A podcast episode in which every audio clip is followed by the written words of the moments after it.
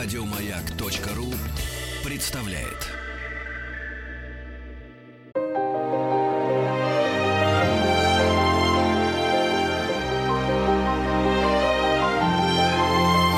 Маргарита Митрофанова и ее собрание слов. Дорогие друзья, приветствую вас, уважаемые радиослушатели, да и такие, которые, может, не самые уважаемые, но любят наше интервью на «Маяке». Это дневное интервью «Собрание слов». Меня зовут Рита Митрофанова, у меня в гостях удивительный человек Дмитрий Билан. Дима Билан, прости. Скажи, Дим, как тебя объявить? Мне казалось, что мы так давно знакомы, что я даже волновалась. Как тебя объявить? Заслуженный артист народный, любимец публики. Вообще ты большой умница, артист большой буквы, певец, автор, исполнитель. Могу я так сказать? Ну, мы все набираем, во-первых, да, привет всем. Мы все набираем какие-то, мне кажется, ордена, медали по пути этой жизни. Вот, ну, наверное, можно по-всякому называть. Главное, не бросайте, куда там не бросайте. В терновый куст. А, это, ну, не дай бог. Знаешь, и в передачу, знаешь, о здоровье, когда тебя спрашивают. Ну, да, подобные всякие. А что у нас тут? Да, у нас тут спецобслуживание, да. Ой. Единственное, что невозможно в эфире, это, видимо, жевать жвачку. Хотя недавно я исследование одно прочитала о том, что, кстати, стресс снимает жевание так, я жвачки. Я же поэтому ее и жую, понимаешь? Мои события жизни, они мне диктуют свои условия. Я могу даже слушателям нашим пояснить. Мы договаривались с Димой встретиться в пятницу. Ну, я не знаю, когда это будет интервью, но несколько дней назад. И ты знаешь, вот так вот волею судеб ты согласился переложить дату интервью, и вдруг приходит новость о том, что у тебя случился какой-то, ну, просто грабеж среди бела дня. Ты вообще, это вообще что такое? Ты как-то это пережил, осознал? Ну, слушай, но я подробности не... Да, ну, ты понимаешь, сам факт я вот этого понимаю, ада. Я не думал, что придется, в принципе, сегодня об этом говорить, поскольку я заикнулся. Просто я настолько за эти несколько дней выговорил весь свой словарный запас, что сейчас просто лезу в глубину своей шахты, образно выражаясь, за словарным запасом. Ядро, можно сказать, планеты. Понимаешь, да, именно туда я сейчас опускаюсь. Я тебе предупреждаю, не волнуйся, это абсолютно не за пара, просто это настолько было недавно, что я, если честно, очумела. Ну, для кого недавно, для кого это до сих пор продолжается, понимаешь? Но я уже как бы и смеялся, и в каком-то таком настроении находился. Мне, в принципе, просто сам факт непонятен. То есть, когда я узнал об этом, придя домой, в этом воровстве, у меня не приходило в голову какие-то матные слова, вот эти конфигурации слов, когда, да, нету обычного там слова, сплошной мат. Ну, да. Даже это слово не описывает то состояние, которое испытывает человек. И я не от одного человека, с которым общался, которого тоже приходилось сталкиваться с подобным, ни разу не слышал описания четкого. Мне кажется, это только художественно можно как-то описать. Вот я сяду, я уже сделал какие-то наброски, я сяду, опишу вот ручкой, как это происходит. То есть это тело живет отдельно, голова отдельно, вены на шее отдельно, сердце бьется как-то там совсем по-другому. То есть сам факт проникновения. Ну да, это какой-то гигантский стресс, такой неприятный, когда хочется помыться, наверное, да, потому что отчиститься от этой ужастика. Мыться ногтями, шкрябать свою кожу. Ну ты бодряком, то есть, да, ну приходится. Ну да, там про деньги говорилось какие-то. Я не буду сейчас называть в интересах. О чем ты говоришь? Как бы нас кто-то сейчас будет слушать, потирать ручки и говорить... Ты думаешь, все-таки много злорадных людей? Ну, мне кажется, что достаточно. Я какие-то комментарии почитал там на определенных сайтах, что-то пишут. Я как бы... Человек-то видит он то, на что настраивает свой вокабуляр и свое зрение, и вообще... То есть ты вот за все эти годы в чертовом шоу-бизнесе или прекрасном шоу-бизнесе, в разном, да, шоу-бизнесе, ты не научился пропускать все это мимо? Как тебе сказать? Я же образ Димы Билана, я не знаю, о нем буду говорить в третьем лице.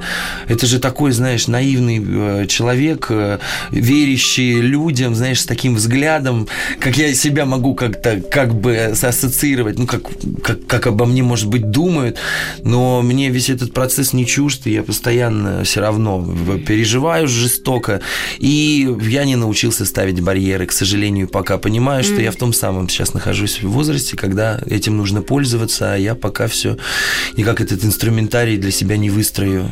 Ну, ты взрослеешь, тебе скоро, ну, скажем, 35, вам 40, ну, то есть это для мужика, я думаю, думаю, просто у меня, ну, муж примерно такого возраста, я не то чтобы горжусь или хвастаюсь, нет, просто так получилось по жизни. Да.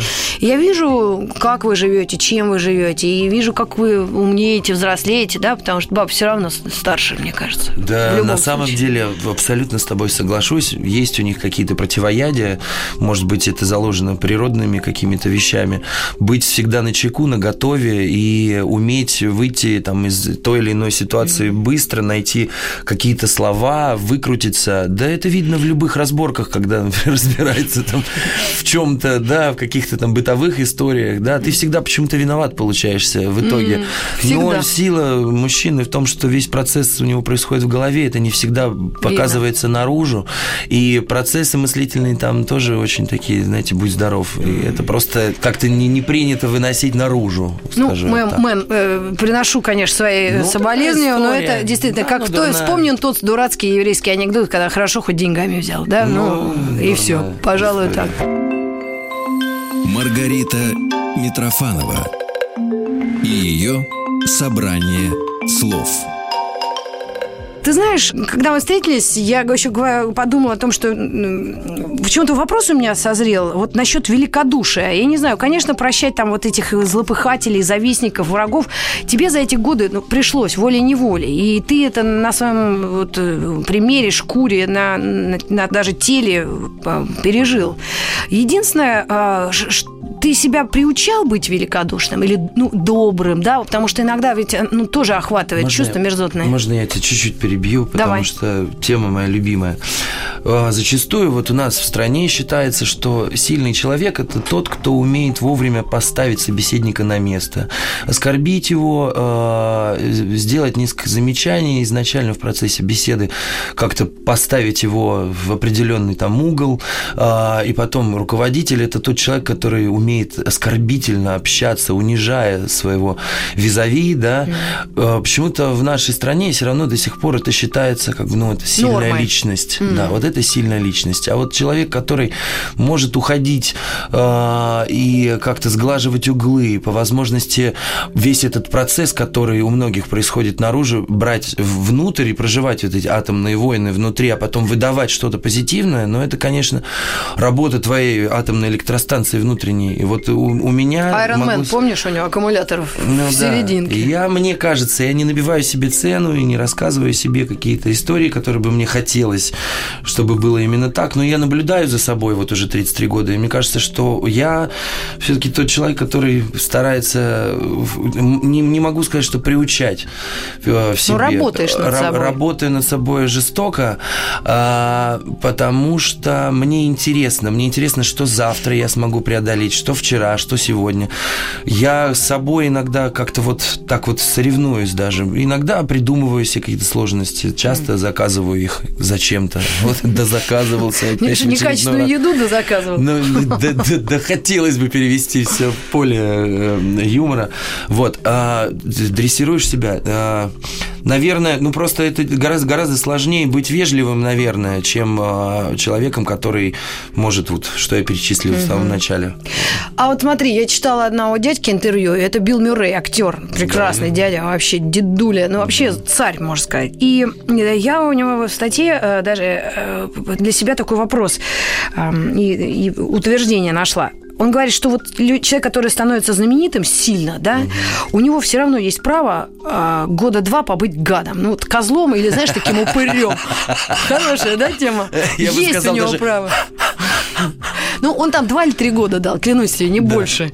То есть, когда наступит тот самый период, когда я могу сделать сжигу? Нет, вот, например, гадом был, по отношению к людям или по отношению к себе? Быть противным человеком. Нет, скорее, наверное, к окружающим. Вот, то есть, я Ваню видела, Иван Дорн, а он юный, ему 23 или 26, и я говорю, слушай, а у тебя было уже? Вот он говорит, ты знаешь, он такой посидел и почесал голову, и такой говорит, да, ты знаешь, я перестал верить друзьям, я думал, что они за мной из-за денег, потом ищу какие-то телок, как-то он, извините, девушек как-то там, знаешь, отсеивал. То есть он действительно заметил, что вот эти медные трубы, да, знаменитости и такой крутой жизни, они испытывают человека. Нет? Мне кажется, это, на самом деле, процесс, он не перманентный, Он перманентный. На самом деле он абсолютно... Нет, он абсолютно растянут на всю жизнь, потому что ты не знаешь, что завтра будет. Но Билл Мюррей, так говорит, 2 года только дает. И испытывать, его возраст может уже говорить нам какие-то правила... Опыт. Я думаю, что это все-таки такой процесс. Казалось, что в 20 вот они медные, казалось, что в 30 вот они, сейчас там 33 кажется, что вот они. То есть это вообще невозможно предугадать. Но я бы хотел, на самом деле, побыть гадом. Вот очень. Вот по-настоящему, да? Хотел бы. По отношению к себе гадом я был. Так надо распечатать интервью. Билл Мюррей. Но ссылаться, это всегда. Ссылка на кого-то, это всегда хорошо. Вот.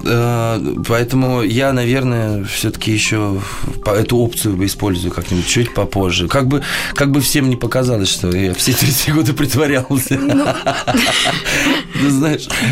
Понимаю. Но мне бы хотелось. Я хотела еще сказать нашим слушателям, что, конечно, мы не часто пересекались. Я в альтернативе всю жизнь. Курт Кобейн, у меня там какой-то Виктор Цой сплошной. Но Диму я знаю с 2002 года. Я не знаю, Дим, ты вспомнишь сейчас или нет? Этот совершенно... Я даже написала несколько слов. Странный, сюрреалистичный, антигламурный и даже вредный для здоровья фестиваль «Субтропик». Я просто... Шулинский «Птюч», и это 2002 год, да. Ты была среди них? Я была среди Земфиры и ее группы. Да? Я была тогда ее... в самолете? Да! Да ладно! Я молчу, ничего такого не было. Ты просто был френдли, ты был дико общительный, дружественный. Я тебя помню оттуда, что потом мы дико расстались. То есть мы все разошлись, занялись своими делами. Я с Земой там работала какое-то время, потом на радио на максимум, потом еще. Это Батуми, 2002 год. Да. И я тебя помню, и ты только начинал, и ты был, правда, прям, ты и есть. Я такой наивняк. Да, такой, знаешь, и ты говоришь, вам спою? Да. А мы такие... Да, и ты спел. Естественно, там же все как... Мы сидим, летим в этот Батуми. Нет, я зеленый, я вообще ничего не видел в этой жизни совершенно практически. Я только закончил Гнесинку, по-моему, или еще даже там продолжал учиться. Я еще там продолжал, я в 99-м поступил. Там мафия была вся, там был Динамит и Ленька. Ты представляешь, ты меня сейчас взяла и расшевелила, потому что о прошлом поговорить это очень приятно. Я просто даже не знала, насколько ты это как-то рекол. Да, я все это, я даже помню.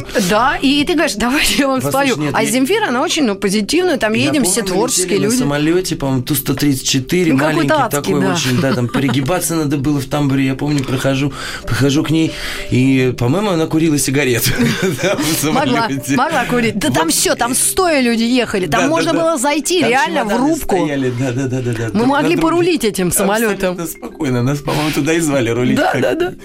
Были такие времена, соглашусь. Вот. И что-то я, по-моему, хотел с ней познакомиться, что-то там с ней пару слов. Да, она уже была такая очень популярная. Перекинуться, и мне так все это привлекало. Я наивняк. Я сейчас иногда смотрю на людей 21 или 20-летних, или 19, сколько мне тогда было. Где-то рядом. 19, наверное, мне было. Сейчас скажу. Посчитай. Да. 33, 2002. 81. Я тоже считаю. Мы творческие люди, нам позволили. Подожди, можно. Так, просто эфирное время. Да ладно, это живой разговор. Действительно. Смотрите, я как раз возьму маленькую паузу. Будет небольшая пауза на маяке. Мы посчитаем как раз, сколько Диме Билану было в 2002-м, если он родился в 1981-м. И когда мы это посчитаем, мы вернемся к вам, дорогие радиослушатели маяка. Это завтра. Да, нет, это будет через несколько мгновений. Оставайтесь с нами, пожалуйста. Возможно. И о музыке наконец-то пообщаемся тоже.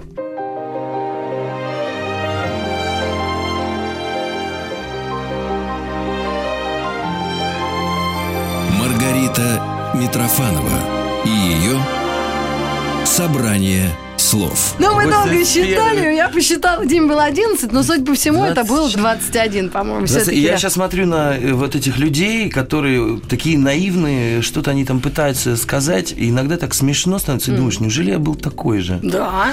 А с другой стороны, думаешь, как же здорово сохранять вот этот идиотизм, вот этот вот дурацкий, понимаешь, абсолютно. Но если он, конечно, параллельно развивается с твоим опытом, и ты просто можешь это совмещать эти две разные перевесе. Это значит не заходить в Сбербанк до 40 лет. Никогда не оплачивать платежи коммунальные. Или сбегать, да, или ездить по миру за весной, например. Но, с другой стороны, смотри, есть люди, которые тоже могут нас удивлять. И это люди, например, девушки, которые в 21 год уже 2 раза были замужем, как-то, знаешь, уже дети, какие-то скандалы, разводы. Вот это меня даже больше пугает. Вот именно вот бывалость нашей молодежи, знаешь, уже такая... Матёрость, да? Вот это меня иногда даже немножко вот расстраивает. Да, то есть мы были чистыми какими-то тюфяками, да, такими, вот правда. Ты реально предложил спеть. Мы, может, не как дедовщина, но все-таки мы говорим, давай. И ты спел несколько куплетов, вытянул все круто. И с тех пор, когда кто-то наезжал на тебя, я говорю, я видела, он поет по-настоящему. Вот. Ну да, есть такие воспоминания. Ну ладно, о судьбах молодежи. Кстати, ты очень, у тебя образ, наверное, самый, вот, который я знаю и так застал уже точно, это невозможное возможно. И клип очень светлый, и у тебя образ такой, знаешь, такого, прямо, знаешь, чувака из соседнего двора. И не на знаю... эту главную витрину и рифмовали. Если бы она не совпадала со всеми историями, то есть с тем, что есть реально, то это бы не сработало так сильно, понимаешь, по сей день, конечно. Можно много говорить по поводу музыки, по поводу жанров, по поводу всего остального, но оказаться в голове у каждого человека, чуть ли не каждого первого, ну хорошо, каждого второго, это действительно уже такие энергетические вещи, ну, песня очень крутая, надо дать отдать должное, что песня мега-хит, на мой взгляд, тоже в этом смысле. Ну да. То есть ты все равно круче, чем хит. Как хочешь, я тебя спрашиваю. Да. Ну, нет, на самом деле, это какой год? Скажи. Да я не помню. Наверное, какой-то 2008, 2006. Ну, это уже 2007. После, да, всех этих ужастиков? 2007. Суды, вот это все или что-то, Миша? Нет, ну, наверное, вот эти смерти, которые, наверное, когда Азиншпис умер, наверное, действительно был адский вещи, стресс. Когда первый друг твой, да, уходит, там, Леня. Ленька, да. Я с ним дружил, я смотрел на него, как человек приезжий, там, из каких-то скромных просторов, но со стержнем там внутри. А как его фамилия была? Напомни, Нерушенко. Леня Нерушенко, да.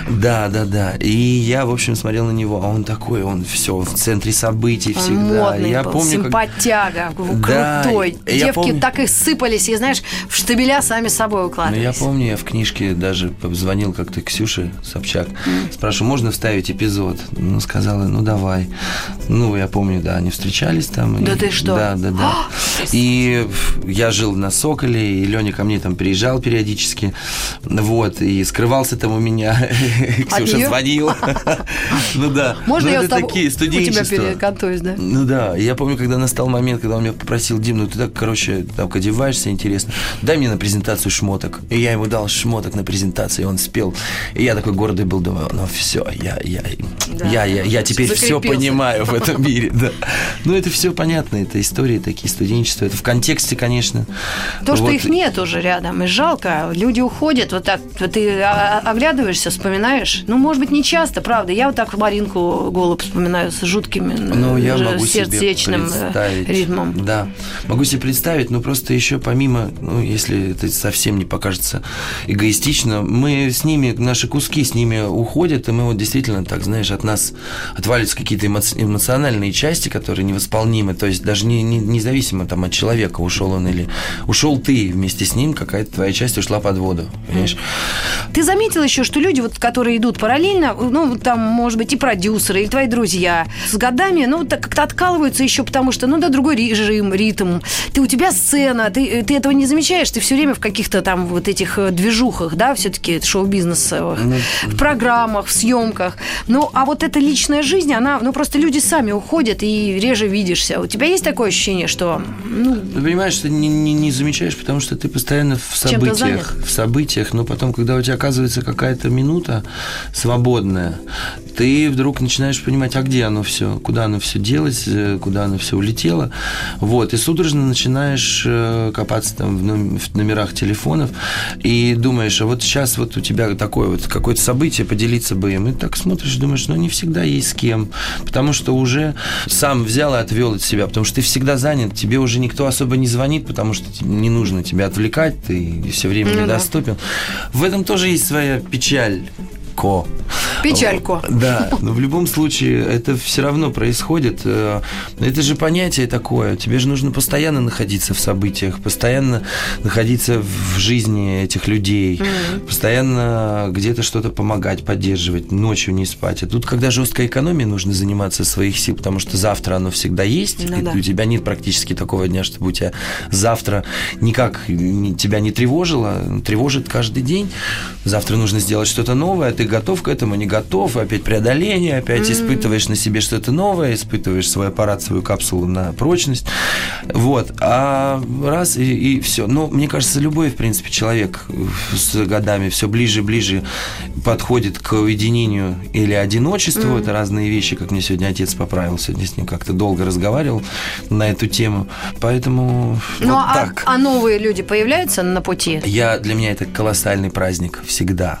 Потому что я считаю, что интереснее человека вообще, в принципе, ничего не может быть. Это всегда что-то, знаешь, необъяснимое. И чем страннее экспонат, тем даже лучше. Я как-то даже думал, что я вот коллекционирую, так сказать, типажи. Вот. И чем чумнее человек, тем он как бы интереснее для меня становился. Но это праздник. Я всегда ликую. Ну и такой совсем уж вопрос на засыпку. Ты теоретически думал бы о каком-то вот, ну, семье, что-то такое похожее на вот это ячейку общества? Как так теоретически, если... Ну, хоть как. Вот как будет, так и будет. Да. А там уж подробности письмом. Я думал. Но знаешь, в чем тут момент? В чем, например, даже прекрасность... такого уединения, когда ты можешь человека включить в розетку, а потом его выключить, да, если метафору такую использовать. Потому что когда-то тебе необходимо, чтобы рядом кто-то был, а когда-то тебе противопоказано совершенно. То есть, сказать человеку – это обидеть. Да, это обидеть. Это должен быть кто-то очень с таким, как это сказать, приспособленным мозгом. Такое все-таки не часто встречается. Поэтому, наверное, это такие все-таки вещи текущие. Ты пока склонен к такому здоровому одиночеству. Я об этом думаю. Ну что ж, мы как раз вовремя ты закашлялся, можешь откашляться. И мы вернемся в студию через пару мгновений. Мы сделаем небольшую паузу. Это собрание слов на «Маяке». Меня зовут Рита Митрофанова. У меня в гостях Дима Билан. Очень рада тебя видеть и с тобой разговаривать. Мы вернемся к музыкальным темам. Наконец-то к ним подойдем через пару мгновений.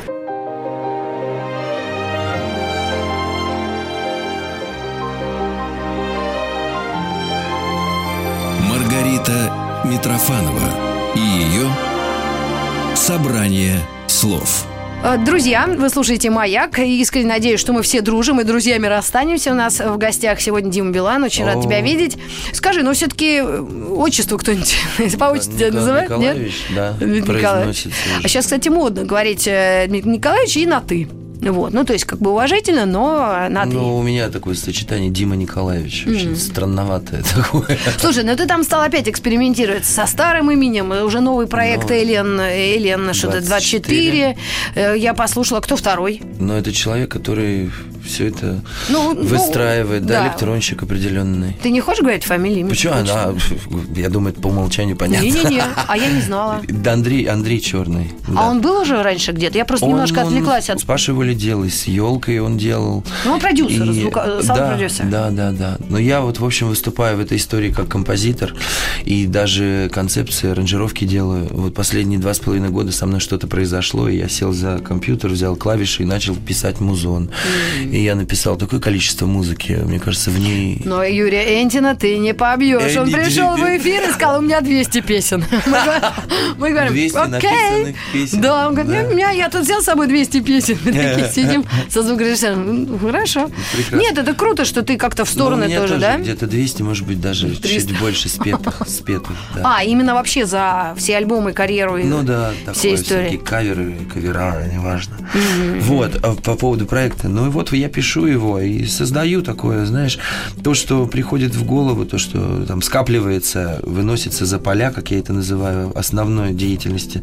Вот, все это потом обрамляется, делается качественный продукт, и Кому нравится, слушает, кому не нравится. Я тут, знаете, не форсирую ничего совершенно, не выдавливаю себя, не кричу и не промоутирую бесконечно. Ну, как бы есть. Ну, на это есть специальные люди, в принципе, если это что-то... Ну, это как, помнишь, группа Blur, он же, да, они сделали Gorillaz, и вообще и люди не поняли вообще, что это и кто круче. А это один и тот же дядька. Фан. То есть, мне кажется, их образование настолько как бы не позволяло им быть смешными, да, что они придумали себе альтер-эго и там вынесли всю свою дурь из головы и сделали такую легкую музыку, спели там коряво, интересно.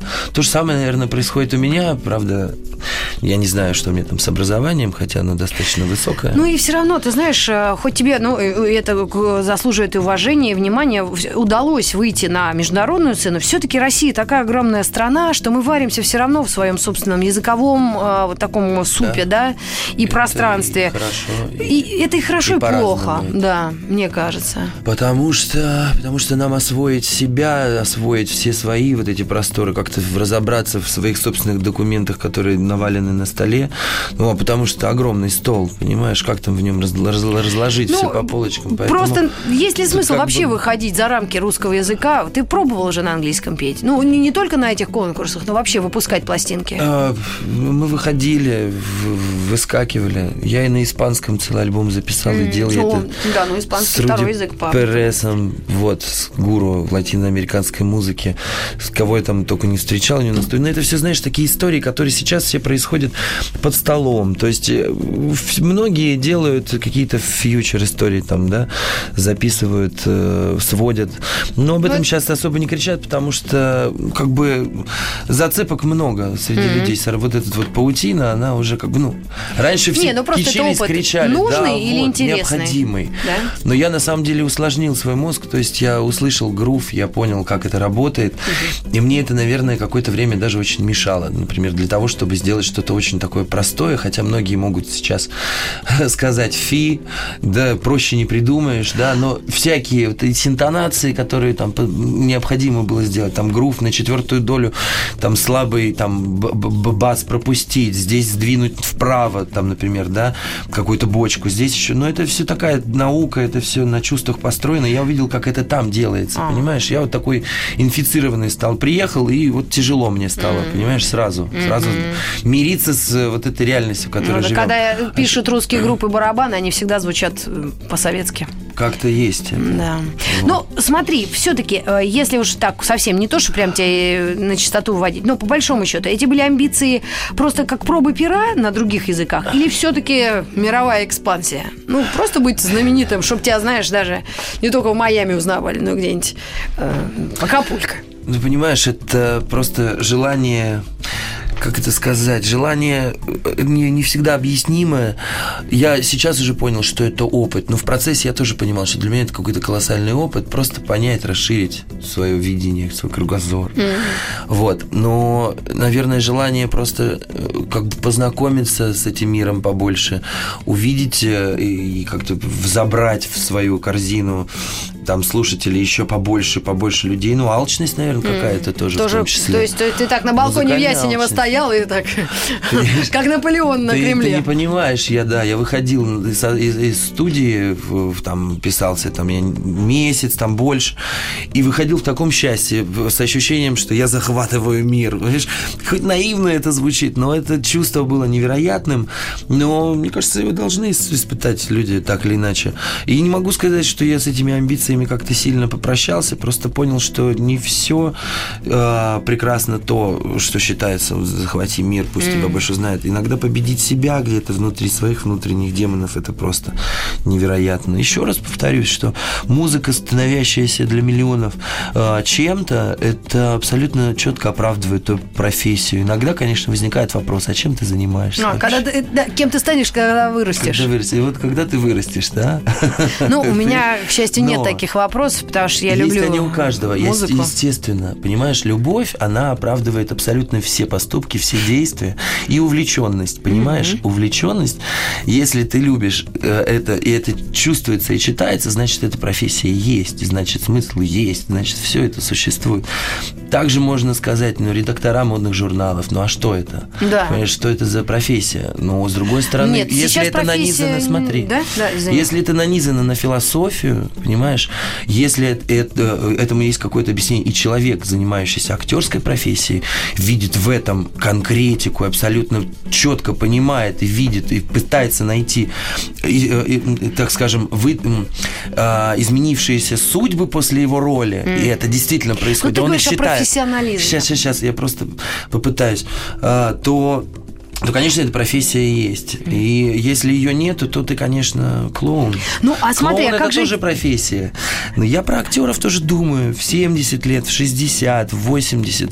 Когда ты в кадре, если ты мужчина и не успел найти свой жанр и свое, понимаешь, место, да, видение, то ты, конечно, смешной. Ну да, но тогда уж, если давай покритикуем хоть кого-нибудь. Да. Ты знаешь, вот насчет профессии мы как правильно... Сказать, недооцененный жанр сплетни. Ну, может. Но да. Тут даже не это, а у меня вот любимая такая тоже вот тема для обсуждения. Вот ты говоришь о профессиях, редактор модного журнала, окей.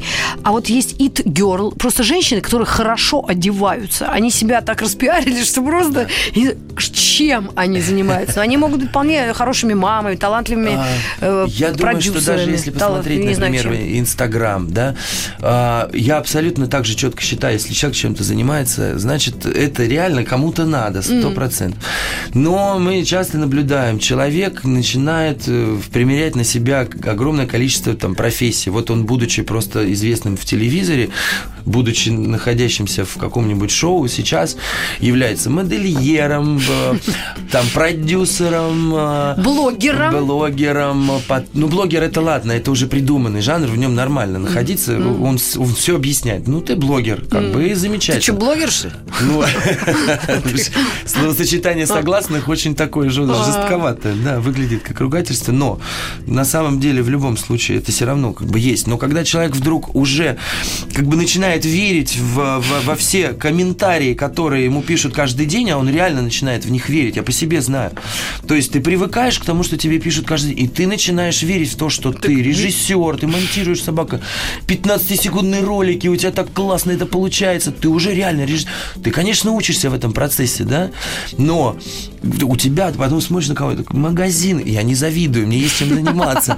Магазины, потом ты дизайнер, потом ты, оказывается, актер, и сейчас ты еще... Совесть есть, товарищи? Да, сколько можно? Кто будет вообще на заводах работать? Я понял, куда мне негатив выходит весь, случившийся со мной. Слушай, если со мной говорить про вот это реалити-шоу, которое люди живут там друг друга... Ну, тоже видишь жанр, но с другой стороны, планета настолько сильно меняется, то, что как бы мы считали идеальным в свои там 20 лет, оно настолько видоизменяется, эволюционирует так, что действительно, может быть, настанут времена тогда, когда, например, Пушкина забудут. Да не дай бог, что да, Путина. Послушай, конечно. Но если «Дом-2» смотреть, то, конечно, можно даже не знать, кто такой Пушкин, если честно. Ладно, я тоже не претендую на звание какого-то там литературного критика. Критика или там... Мы понимаем, о чем мы говорим. Просто, конечно... Но просто все так зыбко в этом мире, товарищи. Вы поняли, в каком я настроении? Да, сегодня было у тебя, а завтра нет. Ну, вот это, конечно, ужасно. Ну, окей.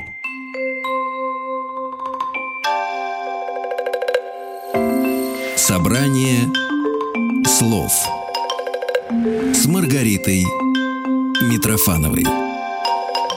Музыка, планы, ближайшие концерты. Как это тебе с твоим вот таким, уже багажом и опытом, наверное, в маленьких клубах вообще западло выступать? Или ты не понимаешь. Я, наоборот, с огромнейшим удовольствием люблю эти площадки. Прям очень. Но я в последнее время не часто это делаю. Вот с проектом, например, «Эллиан» получилось. Но иногда это не совсем как бы даже там рентабельно. Но я люблю эти площадки, люблю контакт очень близкий. Ну, иногда просто, может быть, не хватает какого-то децибелов, там, крика и голосов.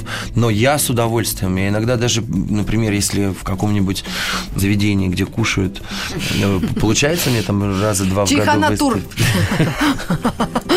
Это мы над одним диджеем издевались. Говорит, что он делает? Он говорит, чиханатур по Москве. Вот, то то... Что я говорил? Что маленькие площадки все-таки... Я даже говорю, послушайте, вы там это себе вот это вот делаете, что вы там делаете, там вилки, ножи, а я, можно незаметно, можно я даже говорить ничего не буду, пожалуйста, давайте я просто помузицирую и повкладываю в свои музыки смыслы какие-нибудь, свои печали. Слушай, а скажи, у тебя какие-то смыслы после того, как ты прямо стал топовым парнем, певцом, артистом, вот именно с Евровидением это связано? Действительно большой успех и такую настойчивость, и все, что делал ты, и твоя команда, и, конечно, продюсер. Просто иногда ты идешь, вот как нам одни дядьки говорили, которые нас по радио учили работать на радио, мол, когда ты идешь, вот добиваешься успеха, потом это всегда ты должен бежать по этому эскалатору вверх, чтобы, знаешь, потому что если ты остановишься, ты вниз уже скатываешься. Ну, даже не скатываешься, он просто идет. Просто этот вверх, настолько ярок, что любые оттенки чуть темнели или, наоборот, там, светлее, да, тем они уже как бы воспринимаются, возможно, так болезненно, да, возможно. Но ты как бы событиями питаешься, ты настолько возвышаешься эмоционально, ты настолько взлетаешь, когда этот успех происходит, да, внутри. Ты это можешь не замечать, но ты к этому адреналиновому потоку присоединяешься, и как бы, может быть, в какой-то момент тяжело без него. И ты все время придумываешь себе эти события, потом ты придумываешь их в чем-то, я не знаю, в каком-нибудь пиаре или, может быть, еще в каких-то там действиях. Потом, если этого не хватает в профессии, ты начинаешь это искать где-нибудь в прыжках там, парашюта, образно говоря. Там много разных бывает заменителей, возможно. Да, я событийный, я много хватанул этого яркого. Я помню, что даже катался по Москве долго, отрезок времени. Мне, помню, милиция тогда еще честь отдавала. Я, серьезно, едешь ты по Ленинградке, там раз, пробочка, тебе честь там отдают. Ну, что, представляешь? Круто, нет, круто. Ты открещиваешься. Я, конечно, как бы вспоминаю сегодняшний разговор с отцом. Он тебя да. Он говорит, что я всегда в своей жизни... Почему я все время отмалчивался и говорил, что все будет плохо? Вот я больше в себе это вижу. Чтобы потом как-то себя уже подготавливать, понимаешь, все время себя отдергивать за рукав, все время. Если что бы ни происходило, наоборот, вот стараться не замечать, не видеть, отдергивать, говорить плохо, ужасно. Вот когда чтобы ровно, когда плохо, тогда нет, супер. Да, поняла. Понимаешь? Я прервать тебя обязана, потому что у нас небольшая пауза. Но мы к вам вернемся и поставим Диму Билан и Митрофанова в эфире «Моряка».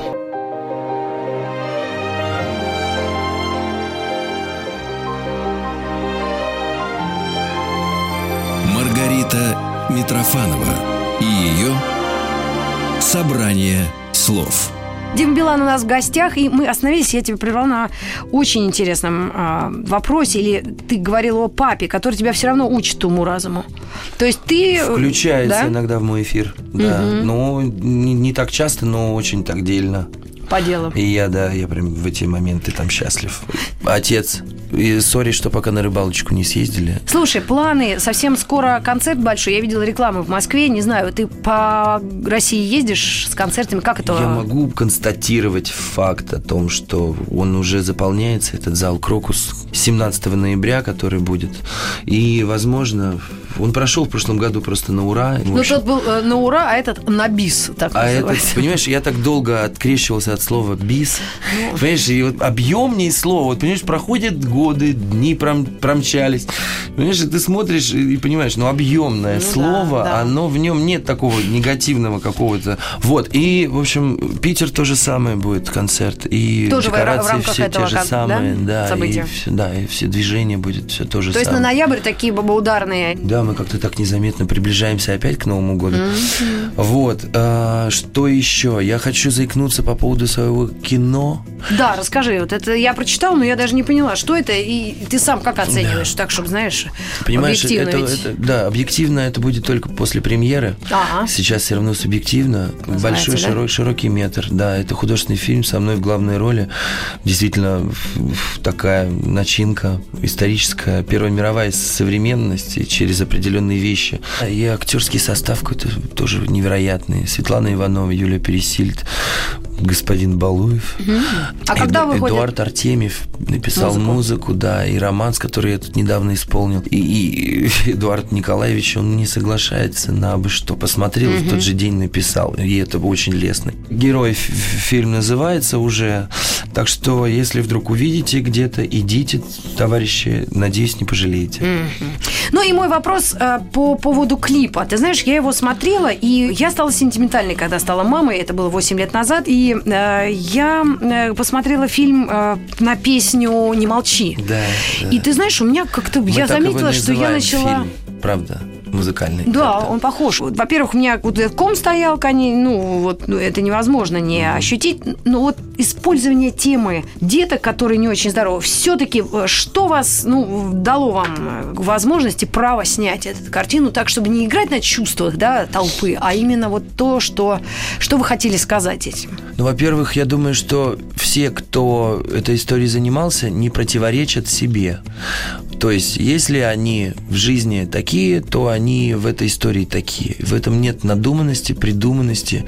Есть реальные люди, есть реальные дети, есть реальные разговоры, да, на тему того, чтобы просвещать в любом случае. То есть, если вы вдруг увидите эту песню или клип, там Наташа Вадянова, большой энтузиаст в волонтерском. Если бы можно было посмотреть нашу переписку, наш чат, то мы действительно об этом очень говорим так, там, серьезно и откровенно, в этом нету, понимаешь, противоречия никакого. Вот эту художественную историю с музыкой, которая является проводником очень большим и всегда являлась, каким образом можно, например, там, достучаться. С другой стороны, понимаешь, сухая социальная реклама, вот она так вот звучит.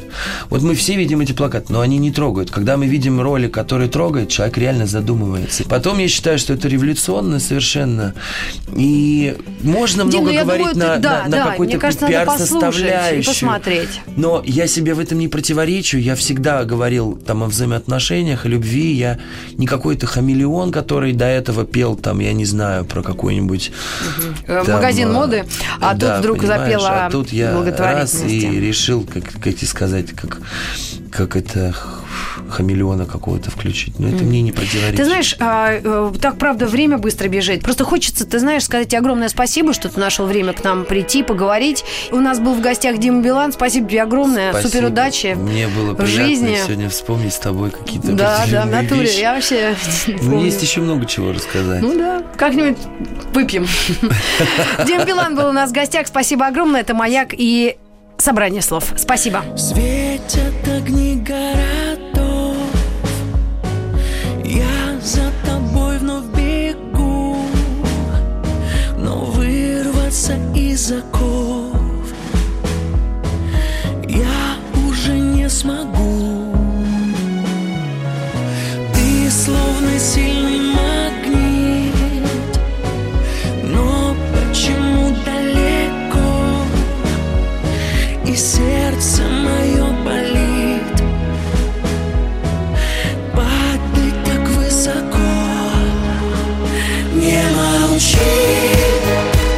Скажи мне хоть пару слов, и они нашу спасут любовь. Не молчи, скажи.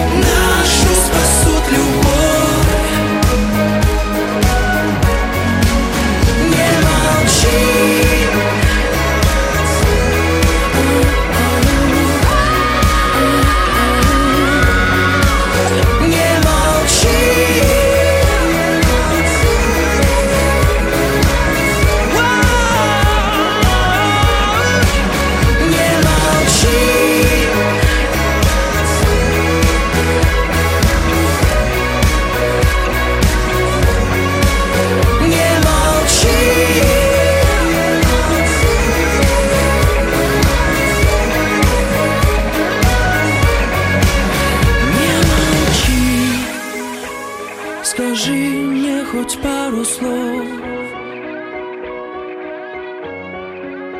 и они нашу спасут любовь. Еще больше подкастов на радиомаяк.ру.